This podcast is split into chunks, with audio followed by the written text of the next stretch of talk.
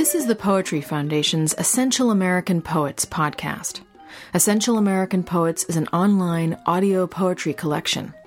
The poets in the collection were selected in 2006 by Donald Hall when he was Poet Laureate. Recordings of the poets he selected are available online at poetryfoundation.org and poetryarchive.org.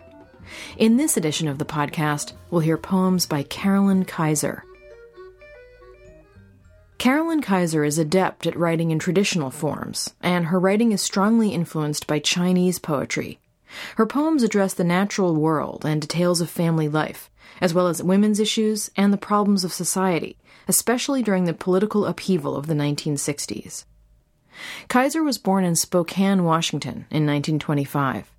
She earned her BA from Sarah Lawrence, where she studied mythology with Joseph Campbell, and pursued graduate degrees at both Columbia University and the University of Washington.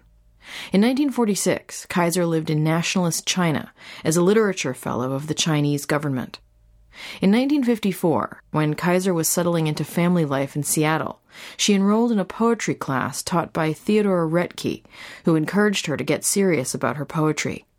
Four years later, Kizer founded the journal Poetry Northwest, which she edited until 1965. From 1965 to 1966, Kizer went to Pakistan as a specialist in literature for the U.S. State Department. She taught there for several months. Upon her return, Kizer took a post as director of the literature program for the National Endowment for the Arts. She resigned the post in 1970. Kizer is the author of eight books of poetry and has also translated poetry from Urdu, Chinese, and Japanese. Her 1965 book, Knock Upon Silence, introduced the Chinese poet Tu Fu to American audiences. In 1984, Kizer won the Pulitzer Prize for Yin, New Poems. The book includes the long poem Fanny, written in Roman hexameters. In the poem, she adopts the voice of Robert Louis Stevenson's long suffering wife, Fanny, who considers the sacrifices creative women make for their families. Kizer divides her time between Sonoma, California, and Paris, France. She lives with her husband, whom she met in 1973 at the Library of Congress, immediately following one of the poetry readings you are about to hear. The following poems were recorded for and at the Library of Congress in 1958, 1973, and 2002. The Intruder. My mother, preferring the strange to the tame, dove note, bone marrow, deer dung, frog's belly distended with finny young, leaf mold wilderness, harebell, toadstool, odd small snakes roving through the leaves, metallic beetles rambling over stones, all wild and natural. Flashed out her instinctive love, and quick she picked up the fluttering, bleeding bat the cat laid at her feet, and held the little horror to the mirror, where he gazed on himself and shrieked like an old screen door far off. Depended from her pinched thumb each wing came clattering down like a small black shutter. Still tranquil, she began, It's rather sweet. The soft mouse body, the hard feral glint in the caught eyes. Then we saw and recoiled. Lice, pallid, yellow, nested within the wing pits, cozily sucked and snoozed. The thing dropped from her hands and with its thud, swiftly the cat, with a clean, careful mouth, closed on the soiled webs, growling, took them out to the back stoop. But still, dark blood, a sticky puddle on the floor, remained. Of all my mother's tender, wounding passion for a whole wild, lost, betrayed, in secret life among its dens and burrows, its clean stones, whose denizens can turn upon the world with spitting tongue and odor, talon, claw, to sting or soil benevolence, alien as our clumsy traps, our random scatter of shot. She swept into the kitchen, turning on the tap, she washed and washed the pity from her hands.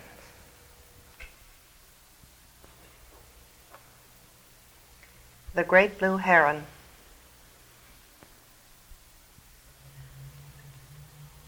This poem was written in memory of my mother, who was born in September 1880 and who died in September 1955.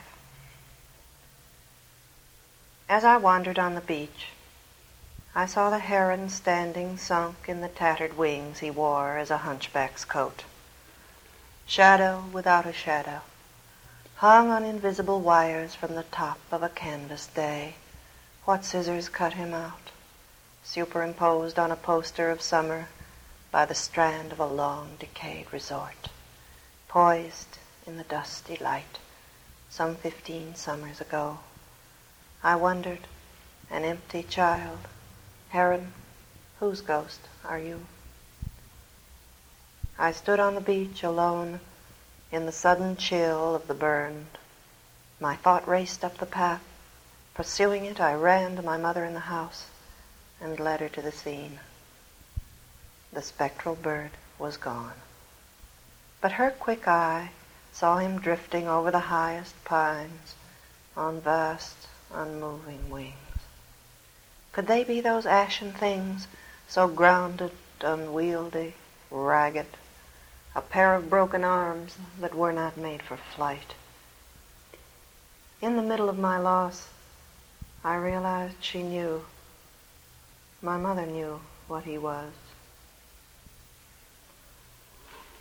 Oh, great blue heron, now that the summer house has burned, so many rockets ago, so many smokes and fires and beach lights and water glow, reflecting pinwheel and flare.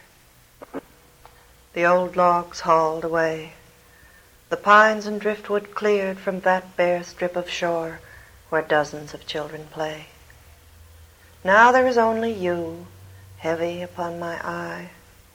Why have you followed me here, heavy and far away.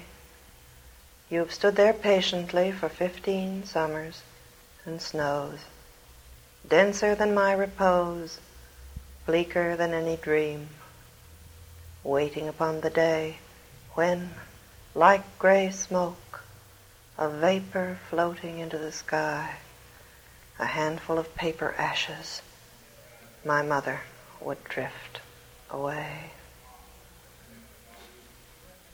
What the bones know. Remembering the past and gloating at it now. I know the frozen brow and shaking sides of lust will dog me at my death to catch my ghostly breath. I think that Yeats was right, that lust and love are one. The body of this night may beggar me to death, but we are not undone who love with all our breath. I know that Proust was wrong. His wheeze, love, to survive needs jealousy and death and lust to make it strong or goose it back alive. Proust took away my breath. The later Yeats was right to think of sex and death and nothing else. Why wait till we are turning old? My thoughts are hot and cold. I do not waste my breath. I guess the best way to begin is to read the only autobiographical poem I've ever written. We've had, I think, to suffer a good bit from the confessional poets, good as some of them are, because now everything that we write is um, assumed to be autobiographical. In fact, a well known critic, who shall be nameless, uh, has constructed an elaborate, imaginary biography of me based on, on uh, information he garnered from my poems. Um, I always read this with a great deal of pleasure. But um, this is a genuinely autobiographical poem, uh, and it's called Where I've Been All My Life.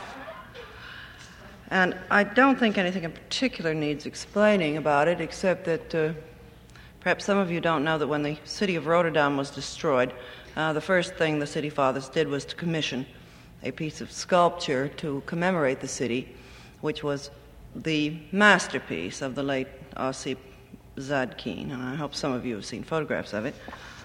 Um, I think everything else is more or less self explanatory. Where I've been all my life. Sir, in our youth, you love the sight of us. Older, you fall in love with what we've seen. Would lose yourselves by living in our lives. I'll spin you tales, play the Arabian girl, working close, alone in the blonde arena for women learn to be a holy show. I'll tell you where I've been, not what I am. In Rotterdam, womb where my people sprang, I find my face, my father, everywhere. New cousins I must stoop to greet, the get of tall, whey colored burghers, sturdy dams, as children fed on tulip bulbs and dirt, tugged at dry dugs and sucked at winter's rind. My cousins, dwarfed by war, your forms rebuke the butcher and the bystander alike. To ease you, I can't shrink this big Dutch frame got of more comfortable ancestors but from my southern side, I pluck a phrase, I'll carry you. And it means, rest in me, to hold you as I may in my mind's womb. But snap the album, get the guidebook out. Rotterdam, her raw gray waterfront, Zadkine's memorial burning on the quay. This bronze is mortal, gaping in defeat. The form that wombed it split to let it be. It mends, he lurches up in blood reborn, the empty heavens, his eternal frame. Move to my room beside the golden horn, where minarets strike fire against the sky. The architecture, breasts and phalluses. Where are the words to say that words are lies? Yeats lied. And here Byzantium lies dead. Constantinople, syllables in a text. Istanbul, real, embalmed in dancing dust. Everywhere the dark brown past gives way to the beige of progress, that wide, vacant lot. Turkey without coffee. Endlessly I sip tea from bud vases, and I lust for the guy, a sultry, serious, pedantic boy in a tight brown suit, thirsting to get out of the triple city weighing on his mind. Oh, he was doomed doomed like the dogs on Dog Island in the sea, netted and dumped and exiled, left to die, then skinned. We heard imaginary canine howls like the rustlings of a thousand gauzy girls, film eyed cattle perishing of ennui in abandoned harems where he guided me. Meanwhile, the faithful, prostrate and intoning, stare into the light as blind as death, knowing for sure their end is instant heaven. We infidels concede them paradise, having seen heaven as harem, a eunuch god in charge, the virgin slowly fattening to blubber, love become feminized, tickles like a feather the saints of art, Sophia, that vast barn holds no small Savior waiting to get born. The formal scribble on the assaulted walls, 500 years of crossing out his name. Some famous Glittering pebbles mark the place as God's most grandiose sarcophagus. Decay, decay, and the mind, a fetus, dies.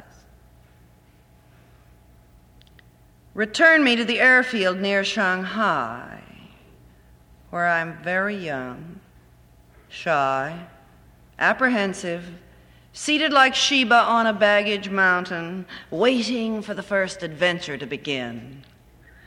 The train will glide through fields of rice and men, bodies like thongs and glorious genitals, not alien as Chinese, but Adam strange. Rejoiced by her first look at naked men, her soul swims out the window of the train. She goes where newborn daughters clog the creeks. Bank porticos are strewn with starving rags. Here the old dragon, China, threshes, dying. But the ancient virile music of the race is rising, drenched in gongs and howls of dogs, islanded, the sighs of walled up women, dreaming of peasants in their prisoning fields. But we break out of the harem of history. No longer that young foreigner on the train. I listen like a bird, although I ruminate like a cow in my pale Holland body riven by love and children. These eyes are what they see. Come, lie with me in the mosques of Rotterdam. Uh, I'd like to read at least part of this poem because I owe it to Miller Williams, the wonderful translator of the poems and anti poems by Nicanor Parra. This is at the time of the revolution in Chile when uh, Salvador Allende was murdered uh, with a little help from the CIA. And it's called October 1973. Last night I dreamed I ran through the streets of New York looking for help for you, Nicanor. But my few friends who were rich or influential were temporarily absent from their penthouses or hotel suites. They had gone to the opera or flown for the weekend to Bermuda. At last I found one or two of them at home, preparing for social engagements, absently smiling as they tried on gown after gown until heaps of rich, beautiful fabric were strewn over the chairs and sofas. They posed before mirrors with their diamonds and trinkets and floor length furs. They became distracted by constantly ringing phones, by obsequious secretaries bustling in with packages, flowers, messages, all the paraphernalia, all part of the uninterruptible round of the rich, the nice rich, smiling soothingly as they touched their hair or packed up their phone extensions. Absently patting my arm, they smiled. It will be all right. Dusk fell on the city as I ran weeping into the streets.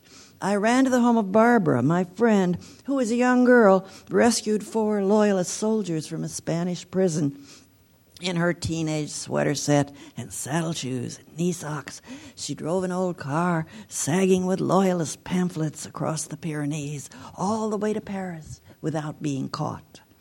And not long ago, she helped save a group of men from Franco's sentence of death. In my dream, Barbara telephones Barcelona. I realize this isn't quite right, but I just stand there paralyzed as one does in dreams.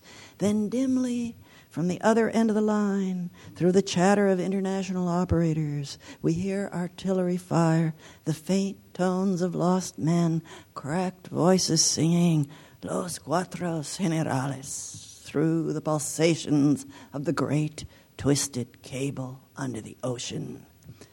Agonía agonía, sueño, fermente es sueño. Es, es el mundo, amigo. Agonía, agonía. No, Barbara, I scream, we're not back there. That's the old revolution. Call up the new one. Though I know that every day your friends Nicanor telephone Santiago, where the number rings and rings and rings with never an answer, and now the rings are turning into knells, the church bells of Santiago, tolling the funeral of Neruda, his poems looted, his autobiography stolen, his books desecrated, his house on Isla Negra, and among the smashed glass, the broken furniture, his desk overturned, the ruined books strewn over the floor, lies the great floral wreath from the Swedish Academy, the wreaths from Paris, South Asia, the whole world over. And the bells toll on. Then I tell Barbara to hang up the phone. She dials the number again, then turns to me, smiling, smiling like an angel. He is there.